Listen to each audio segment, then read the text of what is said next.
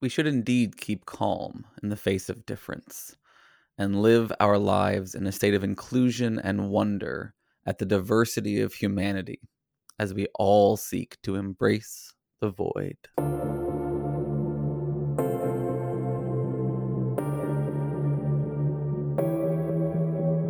If anyone was ever going to make it back from the void, I suppose it was going to be you. Oh, well, you know, one man's void is another man's piece of cake.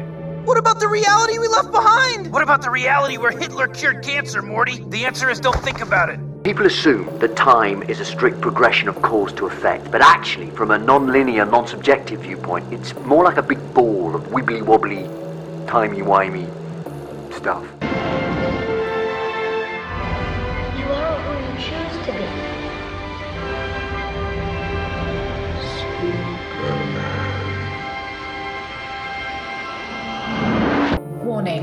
This podcast contains foul language, dark invocations, and treating women like they're people.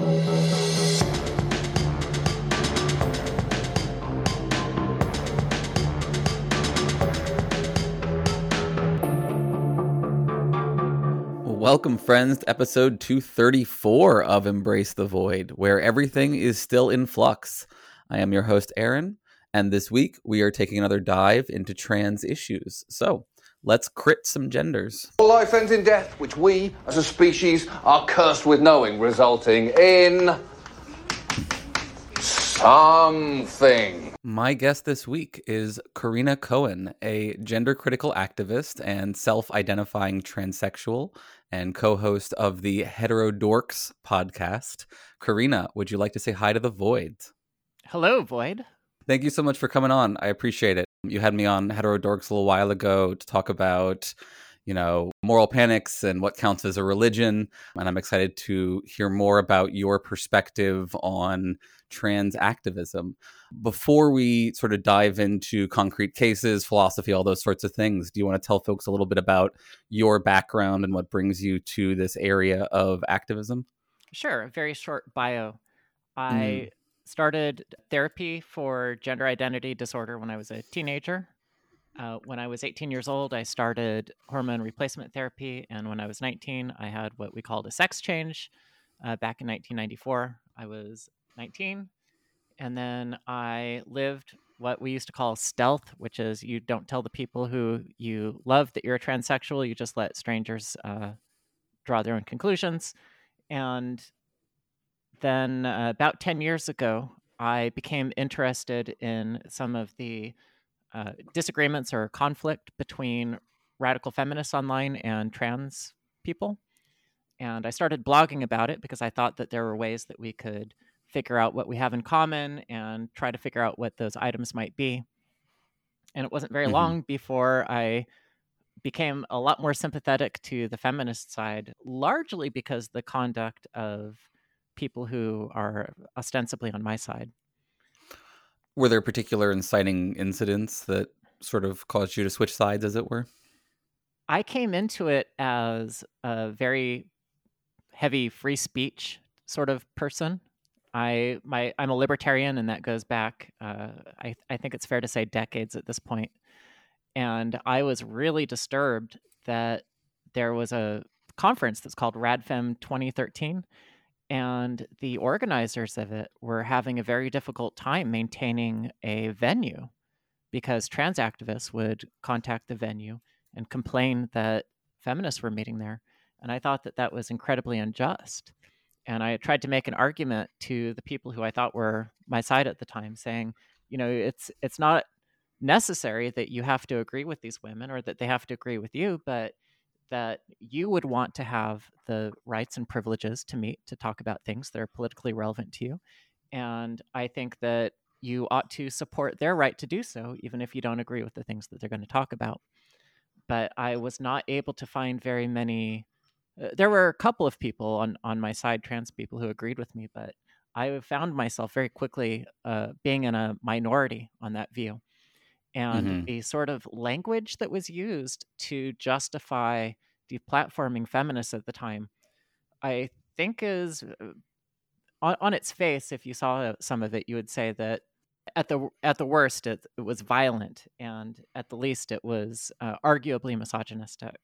hmm Now, you said you self-identify as a libertarian, and that plays a role in this. Do you want to say a little more about what being a libertarian means for you? Is this sort of a broad anti sort of enforcement, or, or how, do you, how do you understand libertarianism here? Well, there's some prob probably some libertarians who would say that I'm not libertarian enough to call myself a libertarian, but I think that the default posture of policymakers should be to find solutions that require the least amount of intervention Mhm. because the people who decide on policies are not necessarily the ones who are best placed to have all of the information to make the right decisions on policies. Okay. So, so a, a- humble approach in policymaking, let's put it that way. Okay, that makes sense. Which will be interesting because I want. There's definitely some specific policy cases I want to get to. Uh, before we do that, though, I do want to respect the traditions of your people and greet you in the way of your people. So let me start by asking: Would you be willing to define a woman for me? A, a woman? That is a Yeah, great what is it? What is it? question. What is it to be a woman? Yeah. uh, Well, I don't know what it, it is to be a woman, but I can tell you what it's like to be a, a transsexual. But do you want to just work on the definition of woman for a moment? I'm actually just genuinely curious what you you know because I know that this is something that gender critical folks ask a lot. People for Yeah. people define woman. So I'm curious what your sort of elevator pitch definition is for a woman. Well, my view on that has changed a little bit recently after speaking with Carole Hooven, who wrote a book on testosterone. I actually just finished that book. It's a good book. It's a great book, isn't it? Yeah. Yeah, for sure. There's a few There's- things that I would quibble on, but overall, I think it's a really good piece. Well, there's a part where she's talking about how bodies, human bodies, uh, particularly develop sexually. And I'm going to put it in layman terms because I don't have the, the skills to even regurgitate what I read from the book because it, it goes into some detail. But chromosomes contain a blueprint for how to build a male body and how to build a female body. And in most cases, the, the cells that take that blueprint and work on it build the right thing. But there are times that those cells, for whatever reason, even though the, the chromosomes are supposed to have the a particular blueprint in it, the cells don't build the right body. So I would say that in the vast majority of cases, a woman is what results when you have an XX genotype and the body builds the right model. And Mhm. a, a man is what gets created when you have a Y chromosome, has the SRY encoding on it that has the information on how to build a penis and testes. When that works correctly, you get a man. And that there are some cases where you might have a man who actually has an XX uh, genotype, and occasionally you might have a, a woman who has an XY genotype. hmm So that seems like a, as I would understand it, a definition of when people are often talking about sex or biological sex.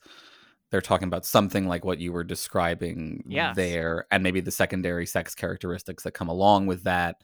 You know, the blueprint being played out properly. Now, do you think that's 100% synonymous with what we should mean by like man or woman in the gender sense? I think generally so, and by and large so. I don't have complete coherence with or, or agreement, I guess, with all of the most gender gender critical points of view, because I think that you could say something like, um, you know, let's let's say that I walk into a convenience store Mhm. and that there's a couple people in there who see me and they perceive me as being a woman and the person working the cash register rings up my transaction. I buy a, a water and a candy bar and i leave. And if nobody in there identified me as trans and you ask them uh, tell me about that woman who just came in here Mhm. they're not their response isn't going to be well what is a woman right Mhm. they're going to describe me as best as they can and move on with their day because there are these temporary transactions interactions that we have in society where people either read you as the uh, the sex that's different from what what your uh, biological sex is And in those types of transactions or those sorts of interactions, for practical purposes, your sex is whatever people read you as. Mm. Or, or or whether you're a man or a woman, I should say, is whatever people read you as. And do you see that like not just descriptively, but also like normatively in the sense that you know it's generally good in society for individuals to sort of read people as the gender that they are presenting in this kind of way? Well, I think we do it subconsciously. I don't think that it's any sort of moral or um, ethical decision anybody's making about how they're perceiving somebody else's uh, sex. There's people I wouldn't who assume we're consciously as, doing it. I just mean, oh, is it good that we like? Do we want a society that promotes that versus a society where people are like going around trying Oh. to confirm if somebody or like we're preventing people from passing uh, or going stealth or however we want to put this um, in society? well, I don't think that there's anything that we can do to change it. I think it's just going to be what it is. I don't. I don't think that we can change the rules of society to change how people perceive somebody else's sex. So Okay. if people like me, if if I'm doing a good enough job passing, Mhm. then very few people will subconsciously or consciously uh, make the decision to to interact with me as um, a man. And Mhm. that's true. That's true of all trans people. Is if you want to be perceived as being a, a member of the opposite sex, that does take some effort. That takes some work. Yeah, we, we can certainly talk about like how you know one one pushback there is going to be that like trans individuals don't owe society passing, and especially if if passing ends up meaning conforming to gender stereotypes or something like that. So it, it Oh. gets very tricky to right, make sense of what passing means in, a, in like a demanded kind of way. But let me let me just clarify here a little bit. So you're talking about like how individuals experience you. I'm also curious, like from a societal level do you think there are some situations in which society you know in terms of its laws and policies should sort of view someone as you know a gender that is mm. different than they are you know assigned sex at birth Yeah, I used to. Uh, let me explain that in just a moment, though, because I do, if you don't mind, I would like to go back to something that you said because I, I, Mhm. I do have uh, something to address on it. You said that society or trans individuals do not owe society uh, any particular type of gender presentation. Mhm. And uh, I'm paraphrasing you, but I, I hope that you Mhm. agree that that's Yeah, yeah. basically what you said. I agree with you. Mhm. But I would also say that society does not owe trans individuals to treat those in, individuals the, as the sex that they identify as. So I, I agree that the lack of obligation goes both directions. Mm. I, yeah, I'm not sure that I would agree, but I, I guess I'm curious to hear sort of your answer to the question about are there situations in which it does when when society ought to recognize them in this Yep. way, and then we can sort of go from there. Right. So my initial answer was I used to believe that.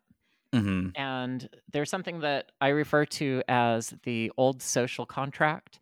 And the old social contract was that if you were going to become trans, which at the time that I transitioned, there was no transgender, it was just transsexual. That the so, so the social contract at the time is you have a real life test, which is you socially transition without uh, medicine or surgery.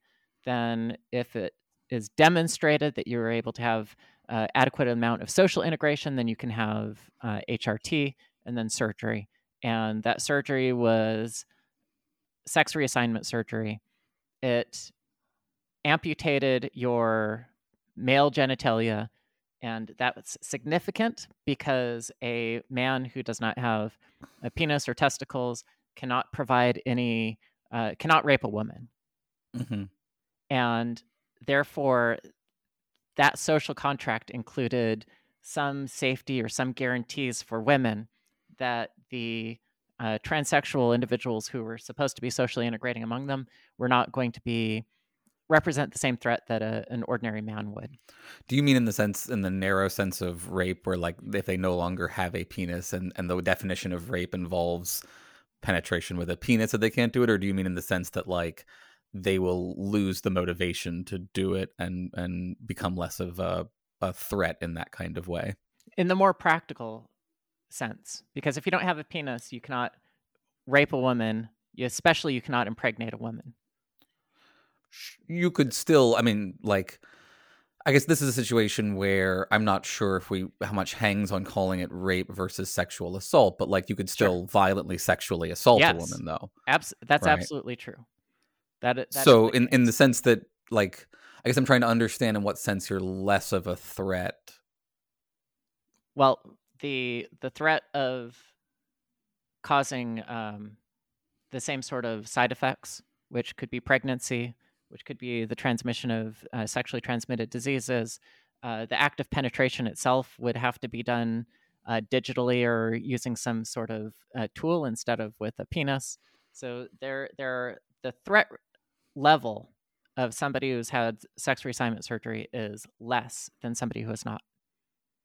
Now that's not zero. I agree with you. It's not zero, but okay. part part of the old social contract was that there was an assumption, uh, and I don't think that it was ever validated with data, but there was an assumption that trans women, uh, transsexual women, were less of a threat to natal women than men were. Mm-hmm. But that was that was that was uh, predicated on a whole bunch of assumptions, and it's not like there was a convocation of women who got together and agreed to it. It was something that was more or less uh, pushed on them without any consent. So that's that was the past situation, and you feel like you were on board with that previously. Are you saying you're sort of not on board with that now? And is that a way to say that there are no situations you you feel like this is the, the answer to my question ultimately here there are currently no situations in which you feel that? There is the definition of trans is not stable. And so because we can no longer assume that a transsexual is somebody who's had these degrees of body modifications that would present less of a threat to women um, that social contract doesn't apply anymore because the what you would categorize as trans now can include any body shape of any capability of, of any reproductive capability. Is there a criteria if society set this criteria you know getting surgery getting uh, replacement living in a certain way for a certain period of time in which you'd say I, I feel comfortable saying that society should you know view this person as a woman and let them you know be in women's facilities or whatever that means in terms of you know, being viewed as less of a threat in this way? Well, that's how it used to be. And I did not at the time have any sort of reflection on what my own assumptions entailed. Having engaged with feminists, I have a different point of view now than I did. But at the time that I transitioned, I thought that that was a, an okay scenario. And I'm not going to suggest that we should go back to that. There are a lot of reasons why we shouldn't. In fact, I think we're going to get into those in a minute. But um, I've I have heard from a number of uh, feminists who are uh, some mix of radical feminists and gender critical feminists that the old social contract was um, livable. Okay. So, and you feel like that that could be the case again in theory? No, I don't think it could ever be the case again. I think okay. it's impossible for us to get there again the biggest problem with the old social contract in, in terms of how to how to put this this is weird because this is almost more of a gender critical idea than a trans idea but the idea that we should expect individuals to have to engage in surgery which is extremely risky the idea that we should uh, expect people to have to take that uh, risk which which is potentially a deadly risk in order for them to go about day to day with any particular type of gender expression is actually a very rigid and conservative idea. Mm-hmm. And we would not want to change society to go backwards in the way that individuals aren't allowed to have more ability to express themselves or or have a, a diverse gender expression. Does this create a kind of impossible situation for trans individuals where they feel like if they try to say okay here are the criteria that we're willing to accept you know we'll, we'll meet these criteria for you to you know then recognize us as the gender that we identify as mm-hmm. they get accused of you know essentialism they get accused of stereotyping women whatever they put forward is viewed as like reductionist of the nature of women or something like that but if they don't put those things forward they're accused of not giving a good de- definition not giving criteria etc it seems like there's a no-win situation here how how would you what would you recommend for individuals who Yeah. are trying to present an option that will be acceptable to your community there is a win situation, but it's very, very difficult to get to. And I don't expect that we're going to get to it. The win condition or the the the optimal outcome would be that for individuals like myself who chose to transition, that we would be able to do so in a way where we did not feel ashamed about our past, that we did not feel ashamed about some of the choices that we're making for our bodies, and that we were not treated as aliens or exiles of our own sex, but rather that we were um, seen as extraordinary and different members of our own sex and w- without prejudice or bigotry. So, one question that I like to sometimes ask people who are on my side, or trans people, I should say, is why should it be the case that trans women be a subcategory of woman rather than uh, trans women being a subcategory of man? So I think it matters for situations like the policy stuff that we're going to talk about, where, you know, we've talked about bathroom bills before, but I think they are essentially important given that we all go to the bathroom multiple times a day. You know, if we're going to say as a society, we have two spaces in general for bathrooms, right? We Mm. have a space that is for males and whatever criteria meeting trans men, right? and we're going to do the same thing for women and trans women, then it's a largely academic question of, you know, are we are we going to put them in the subcategory of women or are they a separate category? As long as our laws are treating them consistently in all contexts in which it matters, or in all contexts in which there isn't some reason to treat them differently, like that I think is going to be acceptable to a mm-hmm. large number of trans activists. Are you saying that that you think that would be a good outcome or do you not like so you know for example are you fine with saying trans women aren't women but they should be allowed to use women's restrooms maybe uh, it's it's interesting that you're asking this because uh, just before we started the recording a i i, I uh, mm-hmm. caused some stir in the in the uh, gender crits over the weekend and and one of them was Mhm. following up and was asking me do i uh, keep myself uh, out of all women's spaces. And my reply was that I'm doing so more and more, and that I stay out of any spaces where where women could be naked, and uh, the exceptions that I still uh, where I use women's spaces is in um, public and populated public restrooms. And um, I'm gonna have to get back to her because she just accused me of being a hypocrite for giving that answer, and I might be. So the answer here is that uh, it's possible that I am a hypocrite in this particular instance. okay Uh, what I'll tell her and what I'll tell you is that, for example, the most recent uh, time that I had to make this decision is that I was traveling through an airport Mhm. and I, without it, without asking or telling people how to refer to me as as a, a gendered person, I ninety nine percent of the time people believe I'm female, without me saying anything. Mhm. I don't want to go to the airport, use the men's restroom, and then come out to have security start questioning me about what I'm doing in the bathroom. right And that might not happen. People might just ignore that I'm in there, mind their own business, or let me go. But I'm also uh, trying to catch an airplane. And I haven't gotten to the point yet where I feel like I'm so dedicated to the principle that um, all sex segregated spaces have have to have the same uh, level and degree of protection to them that I'm just going to use the men's room everywhere.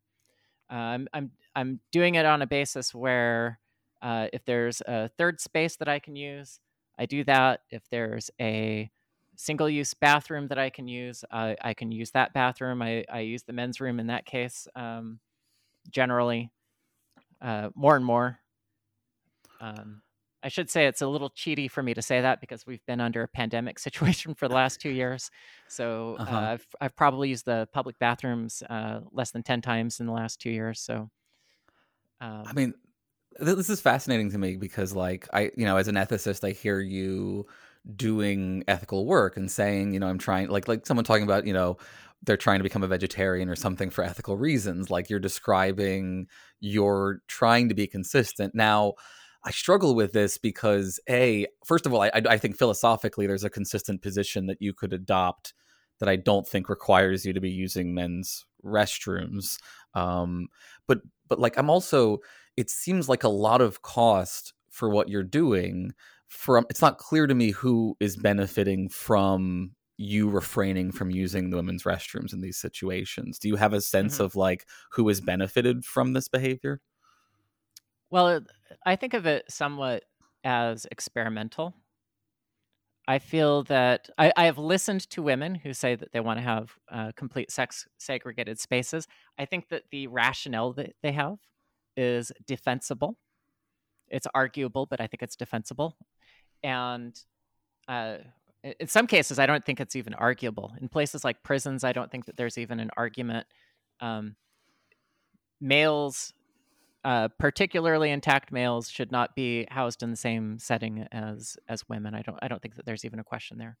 Uh, when you're talking about something that's uh, extremely short term, uh, like a use of a public bathroom, uh, there there there are actually cases where assaults do happen in, in public bathrooms. So it's not like women are are making up fears. It's just uh, measuring measuring the risk, right? Um, if I get to the point where I have comfort using men's facilities and it turns out that it's not a big deal and it turns out that the uh, fears that I have, which are not fears of men, but are rather fears of creating disturbances that I have to spend uh, attention to resolve. If that those turn out to be baseless fears, that would give me more confidence being able to recommend the same sort of uh, practices to other transsexuals or other trans people. Would you say? So okay, let me actually let me ask a question here first. You said recommending other trans individuals. Do you think that we should be as a society allowing people to transition? I think that there are two parts to that. One is that we have other practices right now that are body modification practices, and we in order for us to choose to regulate something, we really need to have enough information that what we're doing is when we're limiting an individual's freedom, when we're when we're li- limiting their liberty, that we have a good justification at a social level for doing so, mm-hmm. and that there should be an assumption that we have to let people choose to do things that may ultimately harm them. Mm-hmm. Hopefully, the microphone is is not too bad, but I've got a little cup of bourbon here, uh-huh. and uh-huh. we know that alcohol consumption is harmful to people, but we let them do it anyway. It's it's mm-hmm. regulated to some extent, but it's it's available. We ha- we have to choose these things social in society about what sort of private uh, personal behaviors we're going to regulate. I think transition is one of those things where um, when you're talking about medical transition, that's that's that's what the assumption was, right? Yeah. It wasn't it wasn't merely social transition. It was like uh, hormones and surgery, right? Yes. No. Yeah. I mean hormones and yeah. surgery. I think yeah. that that's one of those things where we might have to start thinking in the future about uh, what things are ultimately less risky for people that we don't really care about whether they do it or not, or things that are so dangerous that we prohibit the uh, activity. Do you? I mean, maybe you feel like this is a situation where we just don't have the data yet, and so your libertarian leaning is let people keep doing it until we have data that proves that it's so terrible that we shouldn't let people do it. Um, do you think we are at any risk of like acquiring sufficient data that you feel like we should stop people from transitioning? I don't think that we should stop people from transitioning, but the more that I learn about some procedures, uh, particularly phalloplasty, which has a complication rate of uh, 50% or higher. hmm I I think that we we really ought to do from an ethical standpoint is figure out are are these uh, surgeries causing so much harm that there's a, a reason to ban them. hmm Okay, so yeah, and this comes, you know, this brings us to the recent current event issues that have been in the news, right? We have the situation in Texas where Mhm. they, you know, effectively criminalized um, uh, providing what we would say gender affirming care, whatever term we want to use for Yeah. underage individuals, and they're investigating families for child abuse there. Um, it's, I think it's been put on hold now by a judge. It, it has. Can, can we talk about Texas for just a second? Did you read Sure. Did you read the Attorney General's analysis of that? Uh, no, I haven't. All right, I'm I'm just going to make it very short though because I I think it's uh, interesting to Mhm. understand what the Attorney General's argument was, which is that in Texas, uh, so so the whole uh, argument is predicated on sterility. So Mhm. it is illegal in Texas to sterilize anybody who is uh, 21 years age 21 or younger hmm and the surgeries that were banned like orchiectomy to remove testicles or uh, hysterectomy to, to remove uh, women's uh, reproductive organs um, those are banned and, Mhm. and that's what the attorney general was saying and that hormone replacement therapy is likely to cause sterility which is true and that it should be banned on that basis so the, the whole texas argument is not just banning gender uh, uh, affirming care. It's on the basis of things that would cause the patient to uh, be at risk of sterility. What do you think about that argument? Well, it is a, a legal analysis. So it's not really so much an argument, it's a, an interpretation of law. I, I would argue that they're trying to provide a moral justification there and not merely a legal one, right? Because uh, Yeah. you know, law is not always morality, but at the end of the day, a lot of it is us trying to codify our morality in a way that is socially functional, right? So, Oh, yeah. I guess what I'm saying is, you know, if I have a kid with childhood leukemia and I give them full body radiation, there's a good risk of sterilization from a process like that too, as I understand it, right? That like, Oh, yeah. so, but we're not going to criminalize treating childhood leukemia. You see what I'm saying? It seems like there's a Right. weird inconsistency here. These are two medical treatments that are being prescribed by doctors, both of which, let- let's assume for the sake of argument, setting aside the empirical questions about sterility, assume for the sake of argument it carries with it a risk of sterility. You know, that doesn't seem to me a sufficient argument to criminalize a medical treatment. Okay, okay Right. well, let's use your example.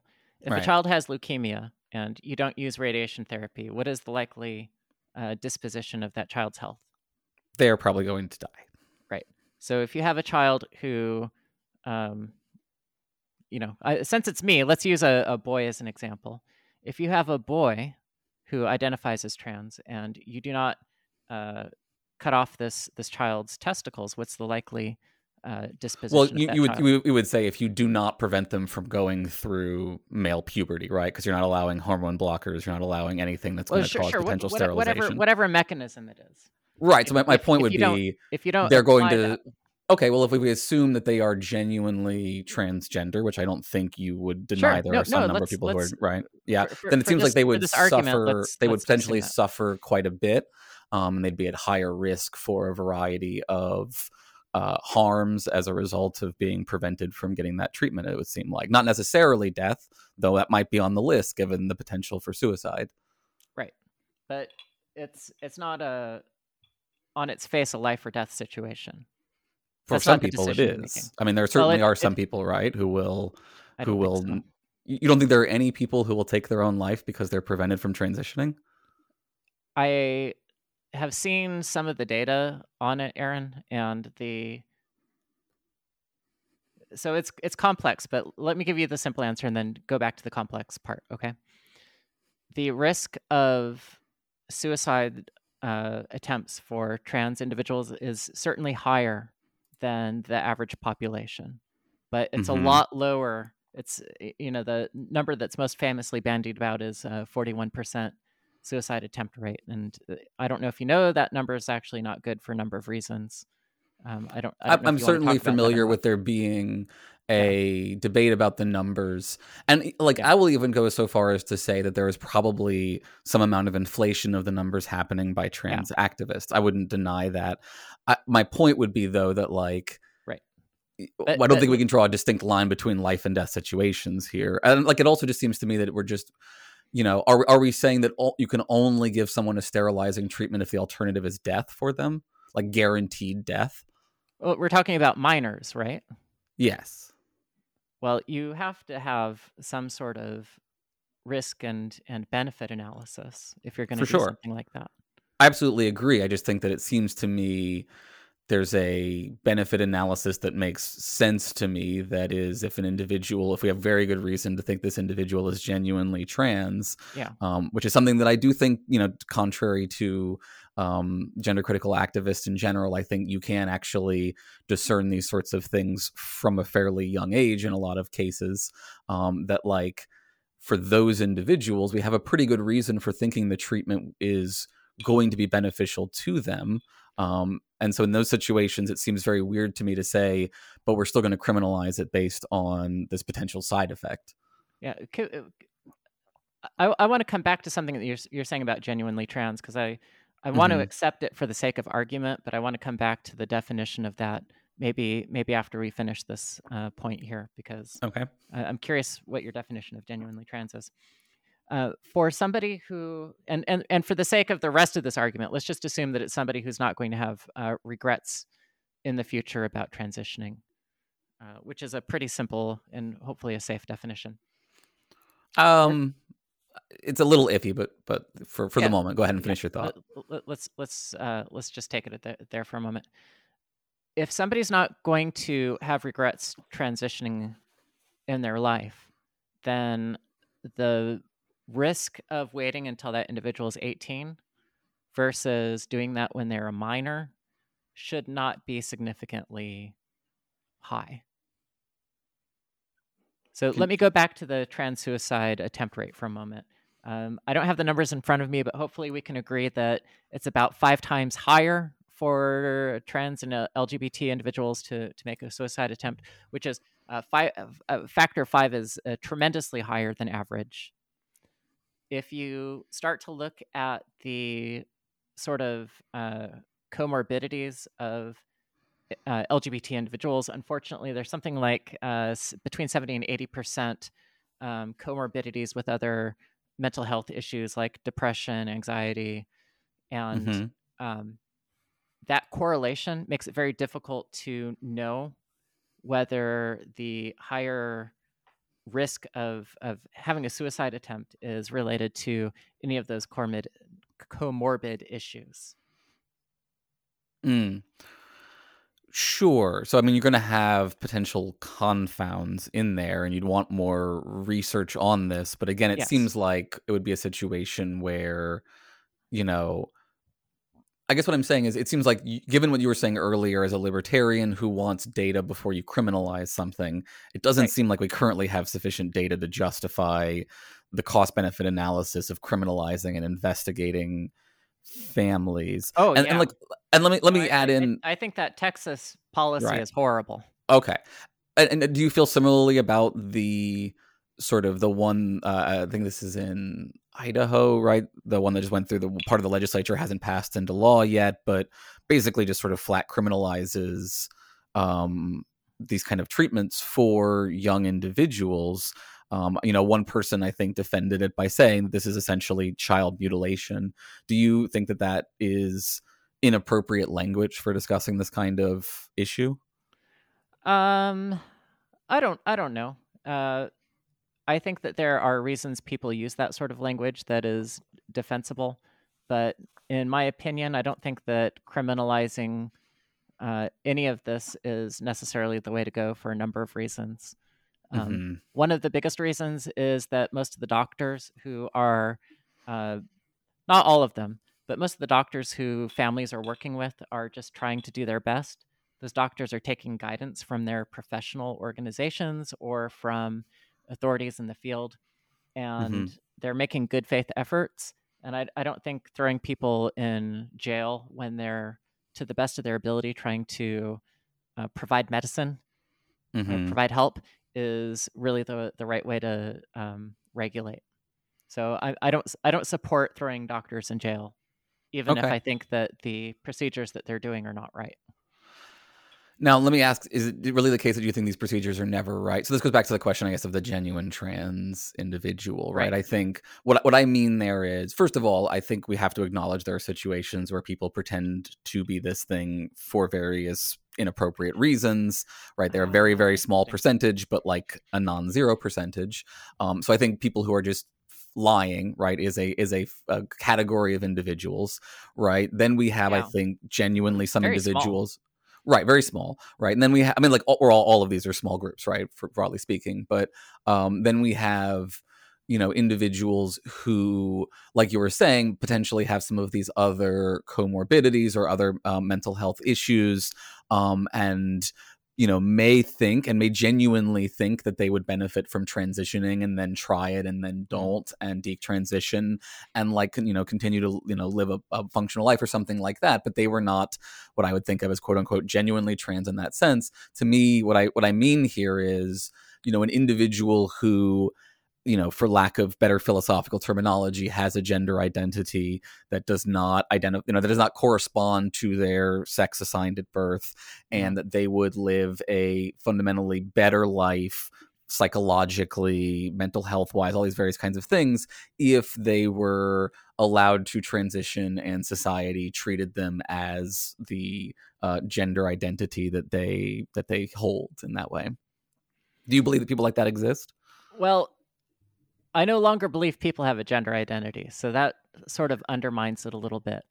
What I believe is possible and maybe likely is that there are individuals who, for whatever reasons, internal or external, might have a better quality of life if they transition than if they don't. hmm Okay. So at least we can talk about and, until we have overwhelming evidence that says that these people are actually being harmed, and then we move on to the criminalization Right. conversation. You and I can say, for legislative purposes, there are individuals who would benefit from transitioning, and society should allow them to do so, um, with special debates about young individuals and things like that. Yes, I would agree with that. Okay, great. Um, let me ask about another legislation because I, I know sports is a big issue, and I don't want to. I've, I've been falsely accused of not being willing to talk about trans issues in sports. Um, so you recently spoke, I think, at um, in favor of I think it's House Bill one zero four one. Yes. Um, do you want to explain a little bit what the bill? Yeah, do you want to explain a little bit what the bill is? Yeah, it's pretty simple, and and from what I can tell, it's taken from a, a model that was used and and passed in uh, Idaho. Uh, it lays out three things basically. One is that uh, um, anybody, I think, can play on a boys' team. I think that's one of the the, the provisions. Um, the second one is that only girls can play on girls' teams, and the third one is that anybody can play on uh, like uh, non-competitive sports activities. So if you had like a, a kickball team that was for for boys and girls, uh, everybody can participate in that. And what age does this go up to? What was proposed in Indiana is that it would cover grade school and secondary, and then it was amended to cover uh, just the grade school, Okay. K, K So- through twelve. K through 12. Okay, so that's up to like 18 year olds then, right? 17, 18 year olds? It's not by age; it's by grade level. But I, I suppose you could have fourteen year olds uh, who are seniors, or maybe even nineteen year olds who are seniors. Okay. So what is the so let me understand that in conjunction with what we were just sort of in agreement about. So let you know, if we have our druthers, right, in um in that state, you could have individuals who receive gender affirming care as a young individual. Um, as, you know, assuming that um, we still think that, that that should be allowed because we don't have sufficient evidence to the contrary yet. Right. Um, you know, if someone has been doing that from a young age, hasn't gone through gendered puberty, should there be an exception where they should be allowed to play on a women's sports team? I have uh, maybe a, this is a dodge, right? So forgive me if it is. Okay. If it if it is, I'll just re-ask the question. So yeah, that's that's fine. yeah, that's fine. I think that uh, if somebody has not undergone, if a male has not undergone androgenization, mm-hmm. that the degree of competitive advantage that they might have is likely to be so small that it wouldn't make any difference. But that it would not be feasible in law or policy to predicate the participation of the male in female sport on the degree to which they've been androgenized. Why not? We, we we use hormone levels as a test, right? For oh yeah, but hormone levels don't measure your how how androgenized your body is. That's, so oh, that's, I'm sorry. You're like you're a, saying you're saying not just that they you're requiring more than just they don't go through male puberty. You're saying they have to receive some additional treatment to be yeah let, de- let, demalified let me, more so yeah let me try to be clear about this yeah okay that if you started puberty blockers on a, a nine-year-old boy mm-hmm. so that he never experiences male puberty mm-hmm. and then you uh, give him or or you would probably say aaron now she um, mm-hmm. cross-sex hormones and estrogen because that person has never gone through male puberty, which uh, I was calling androgenization, that person is is never going to uh, mm-hmm. have the same level of competitive advantage as a, a, similar boy who had not gone through that process. Right. And and his uh, ability to compete against girls is not going to be similar to a boy who's let's say uh, starting transition at 16 who has already gone through a significant amount of androgenization right but so, go, in, going back to our book, our friend the T book, right? Like exactly. It does, you know, pu- going through that puberty, it seems like could make a difference that wouldn't simply go away on hormone replacement therapy. I think that's a worthwhile debate to have in sports, which is why I'm asking specifically in this situation if they haven't gone through that. I'm I'm, I'm confused though why you would say it's impossible for us to put a caveat into that bill that says if they've you know not gone through male puberty, then they should be playing in women's sports. Because there's not you know, there's not like a COVID test for puberty where you can just stick a, a Q-tip in your nose to figure out how much puberty you've gone through. But you could show history of treatment, right? They've been on puberty blockers all the, this X number of years or something like that.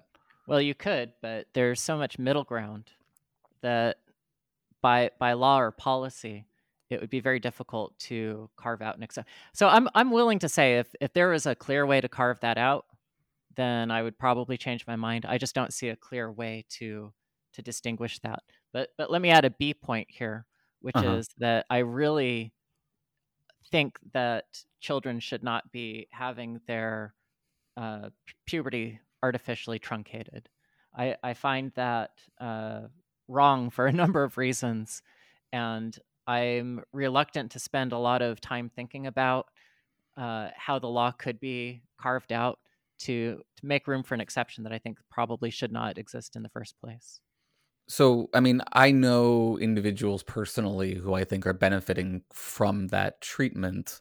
I know. Like, what? Well, I mean, like, what, like, I'm, I'm just genuinely curious. What would you say should be happening for those individuals then? It's a one of those cases where if you are changing your sex and you wanted to let's say you were a boy and you had um, uh, puberty blockers and cross-sex hormones and and you wanted to be competitive on a girls team i think that that's one of those places where we just have to say uh, there's some unfairness possibly that's going to affect that individual because it is in the interest of uh, retaining the fairness for all of the other individuals who are who matter because the mm. the fairness for girls matters as as as well. So do you think there is at least in your cost benefit analysis an unfairness towards the individual who either you know is forced to compete with a you know in a sex that they don't identify with let me also ask you so y'all, y'all's law specifically is this only goes one way right so you wouldn't have a situation like with the trans wrestler who's being forced to compete against um, cis women despite being a trans male, right? Y'all are specifically only having people go. It's not allowed to go in one direction, right? Sort of. I don't have. I don't think that there's any advantage that a female would have playing on a um, boys team. So it, it is one direction in the sense that I and, and this is the law in Indiana as well. If there was a a girl who identified as transgender and she wanted to play on the boys team, there's nothing in the law that would stop her from doing that. If we found a sport where it gave them an advantage, would you want that law amended for fairness reasons? We would have to start coming up with new sports. I mean, we have- women we have an advantage in riflery, at least, as I understand it, a small one, but Well- a non- non-existent one. uh, I, I'd be willing to see some data on that, but Okay. uh, may, maybe maybe something special for riflery. But I would be pretty surprised if that would um, be a significant advantage. Now, I mean, this, I- this this really is about fairness, right? Yeah, I mean, I guess I'm. I, I, it is a little challenging for me to understand, as from a libertarian perspective, why why you would necessarily be in Wow. support of this kind of legislation. It does seem like it's a little bit over o- over controlling of Yeah. i mean like instead of like why not have a situation where if people want to set up a no you know a trans exclusionary league for example right where women only compete against women in this kind of way wouldn't it be better to let the market choose to set up that alternative rather than command that nobody can you know like no no school can choose to go against this particular law it seems Yeah, I'm glad you asked that because when it's we assume now that anybody who loves another individual can get married. Uh, that's only very recent history, right? So, um, my libertarian principle is that there shouldn't be marriage. The state doesn't really have a very strong interest in prohibiting or blessing the institution of marriage, right? But but then uh, because marriage exists, then the next principle for me is well, if it exists, then then it has to be equal. So, coming from that libertarian point of view, I would like to say uh, we should consider whether we want to have sports in public school in the first place. We might want to even Mhm. consider whether we have public school in the first place. We might want to figure out to what extent the government participation in the service is really beneficial in net.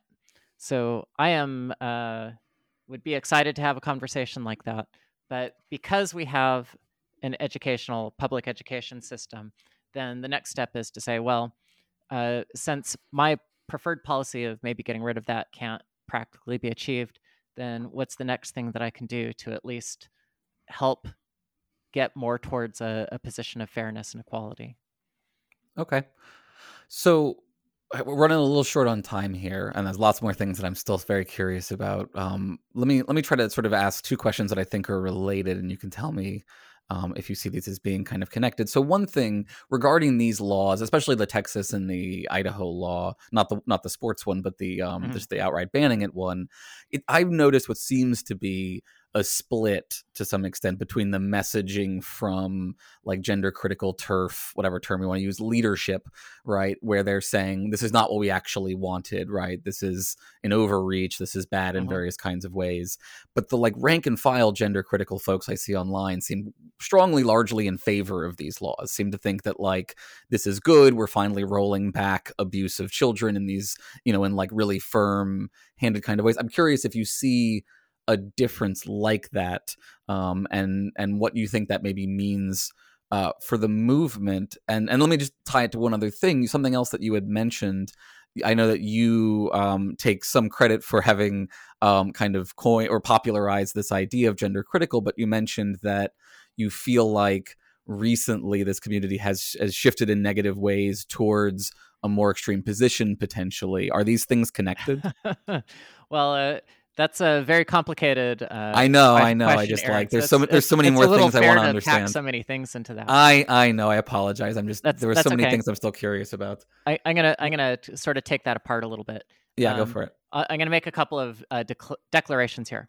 Anybody who supports uh, regulating provision of gender services to children by criminalizing it is just wrong. That's not the approach to go here. So whether that's in Texas, uh, Idaho, where, wherever criminal penalties are being proposed on doctors and therapists, that is the wrong approach. And I, I will say very clearly, if you have a situation like Texas where you are scapegoating families and making them fear investigation from agents of the state, that is a terrible policy. And nobody should support it, whether they're uh, liberal or conservative or gender critical or pro trans, anything. Nobody should su- support that. That is just terrible policy.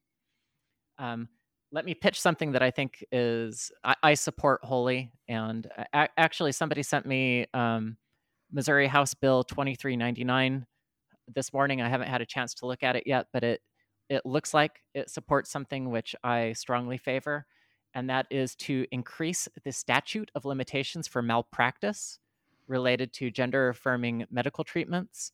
And it requires, or, or I guess I should say, it increases risk on providers who fail to provide a thorough dif- differential diagnosis. So this mm-hmm. would uh, make sure that there's no.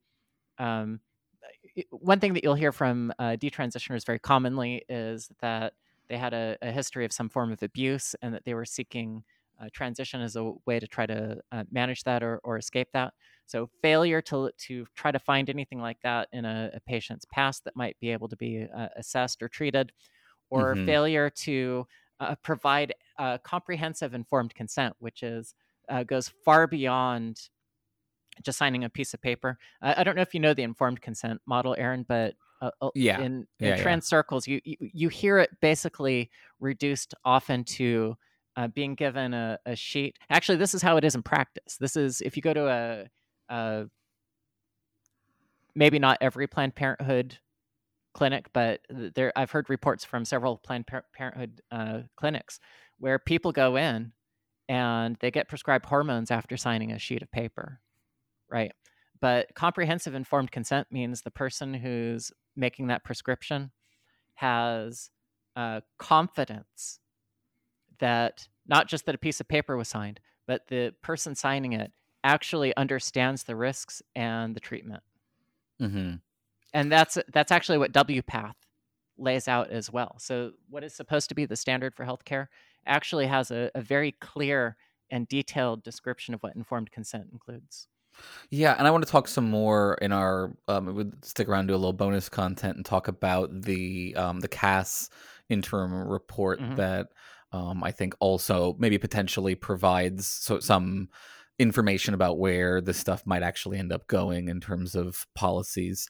Um, but let me let me ask two, you know two quick final wrap up questions, and then I got to torch you a little bit here. Okay. Um, so for, first of all, I was I was interested, you know, to flip the script a little bit here instead of sort of what would you say to people on my side of things who disagree with you i'm curious what you would say to gender critical individuals folks on your side who want to try to reach out to folks on my side or folks like me, what advice mm. would you give them based on trying to do this kind of work? Sure, and and just to be clear, you're you're not trans. No, say no, folks like you. Uh, can you, uh, can you just... trans allies, trans activists, trans, trans. Well, I, I know, I know that the ally word, uh, whatever, right? Like people, yeah. people who are are, are um, critical of the gender critical position. The advice I give everybody, it doesn't matter where you're coming from, is just to listen to somebody. And mm. I'll, I'll, give you some credit, Aaron. Well, uh, gosh, that sounds like a backhanded compliment already. I, I, no, I, I, I, all of my credit is, is caveated in that way. Go ahead. I'll give you credit, Aaron, is that you're having conversations, and that involves listening to people. And every time I, I tell people on, on trans people or I tell people on my side, it doesn't cost you anything to listen to somebody. You don't have to agree. There's no requirement that you agree with anybody. But if you take the time to listen to somebody, at least you can take an opportunity to understand where they're coming from. And I think that one of the I, I, don't, I don't know how prevalent this is on the gender critical side or, or on the trans side for that matter, but there's this assumption that I see oftentimes that uh, there are individuals who just want to go out and cause harm.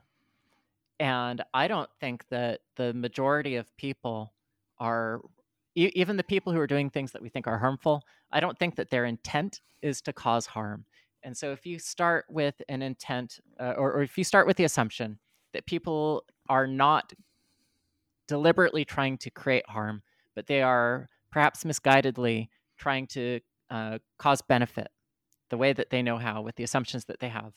Uh, that has to be the fundamental uh, belief before you go in and have an interaction Mm-hmm. with somebody. Great. Yeah, I think that makes a lot of sense. Um, so, one other thing I like to ask is for folks who want to dive deeper into these issues, are there any resources that you would recommend, things that have been particularly helpful for you on your journey, et cetera? That is a great question, and I'm going to have to prepare for the next time somebody asks that. okay, no particular blogs. I know that blogs are a big thing for you. Uh, they they are, but uh, I don't know that there's a, a good one that really. wh- What there ought to be is there ought to be a primer for somebody who, if they are curious about what gender critical uh, belief is, and that they want something that is not designed as propaganda, but is something that's uh, a pretty simple and, and straightforward, uh, non condescending explanation of, of what the perspective is. There's probably something like that out there, and, and I'm just not thinking of it. But uh, I ought to figure out if that exists uh, and have that bookmarked so that I can uh, Mm. pass that on. And if it doesn't exist, try to figure out how to bring it to the world. Fair enough. Um, that's all right. If you think of anything afterwards, of course, we can always include it in the show notes. So don't worry about that. All right. Um, and you know, I want to say I really do appreciate you coming on here as well. Um, you know, I think there are some things that um, you and I more strongly disagree about. that We potentially haven't gotten to here, but I think it really is really valuable having these conversations. And I think um, you are someone who is actively, I think, trying to listen and not just you know waiting for your chance to dunk or something like that. Um, so I appreciate that. Now, unfortunately, this means I now have to torture you um, now that I've said those nice things. So this is the enlightening round. Enlightenment comes from within. So here's what's going to happen. I'm going to give you a list of things. You're going to tell me are these things real or not real? Those Okay. are your only choices. You don't get to hedge. You don't get to define what real means. Just real or right. not real. Okay. All right. Well, well, I'll, I'll do my best. That's all we can ever ask for here. Okay. Uh, so first of all, let me just check: is anything real? Oh man, you start off with the worst one. Uh, I'm gonna I'm gonna say uh, yes. Okay, great. So let's find out what is real. First thing is the external world real or not real? It's real. All right, colors real or not real? Uh, not real. Mm, phenomenal consciousness. It's Oh, inner world of experience. Yeah. Uh, that is I'm gonna say not real. Okay. Free will, Not real. selves or persons. Um, I, I'm I'm I'm gonna hedge on that one. No not hedging. real. Not real. Okay, okay, there we go. Genders. Not real. There we go. Get, everybody gets a gimme every episode, at least Yeah. one. Thank you. Um, races, not real. species, Real. morality, not real. rights, Um, not real. knowledge, Real. Real small, but real. okay, God or gods, Not real. society, Real. money, not real. numbers, Real. fictional characters, Not real. holes like a hole in the ground, Wow. Uh, real. chairs, Real. Sandwiches, Sandwiches. Unknown. real, real or not real. Uh, let's go with not real. All right, science, Uh, let's go with not real. natural laws. W- Give me an example. You mean like gravity? Yeah. mhm. Yeah, real. Beauty, Not real. love, Not real. causality, Uh, real. And finally time. Real. All right, you survived. How do you feel? Uh, I just want to argue some of this so much because if you have see see, yeah. I'm I'm truly non-binary in some ways. I understand. Uh, this, well, this this real unreal. I want to argue about things that are on the spectrum. Oh, I understand. Well, we can hear a little bit about your particular challenges um, in the bonus segment. We always talk a little bit about that. So, for normie folks, though, do you want to let them know um, where they can find your stuff one more time? Yeah, if you want to learn about me, your best bet is to go to the heterodor- heterodorx.com. That is with a D O R X. And that is a podcast that I do with Nina Paley.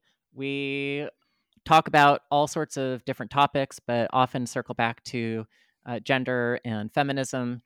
But we are not afraid to have some bad takes. okay, fair enough. And Twitter handles or anything like that? Twitter, you can also find uh, me in particular at Heterodorx. Okay, great. Well, thank you so much for coming on and having this chat. I appreciate it. And I hope you don't get uh, in too much trouble for any of the things that you've said from your own people in this exchange. Well, if anybody has any problems with what I said, I'm sure they'll track me down and let me know. All right. Thanks so much. As a human, I was ill equipped to thank you. But as myself, you have my everlasting gratitude. Thanks as always to our listeners and patrons who make the show possible. Thanks to our top tier patrons, our Archon level patrons, Lawrence Shielding. Sometimes I struggle to come up with a new username worth saying. Today I didn't even try. Dude, fix the vote. Ugh, love Hemant, but sounded so shrill. What happened to Jessica? Chad T, Jesse Urbinowitz, and Brenda Goodman. And all the thanks to our Archduke level patrons Big Easy Blasphemy, Creepy Void Eyes, and Dave Maslich. If you'd like to support the show, please check out my other show, Philosophers in Space. And while you're at it, check out our wonderful editors, Louisa Lyons' Filmed Live Musicals podcast. Leave them all a five star rating and a review on your podcast app. You can also follow me on Twitter at ETVPod or email me at voidpod at gmail.com. And if you notice a small void growing within you, consider supporting us financially at patreon.com slash embrace the void. Just $4 a month gets you early access to episodes and bonus VIP content. Most of all, no matter how you identify, you are the void, and the void is you.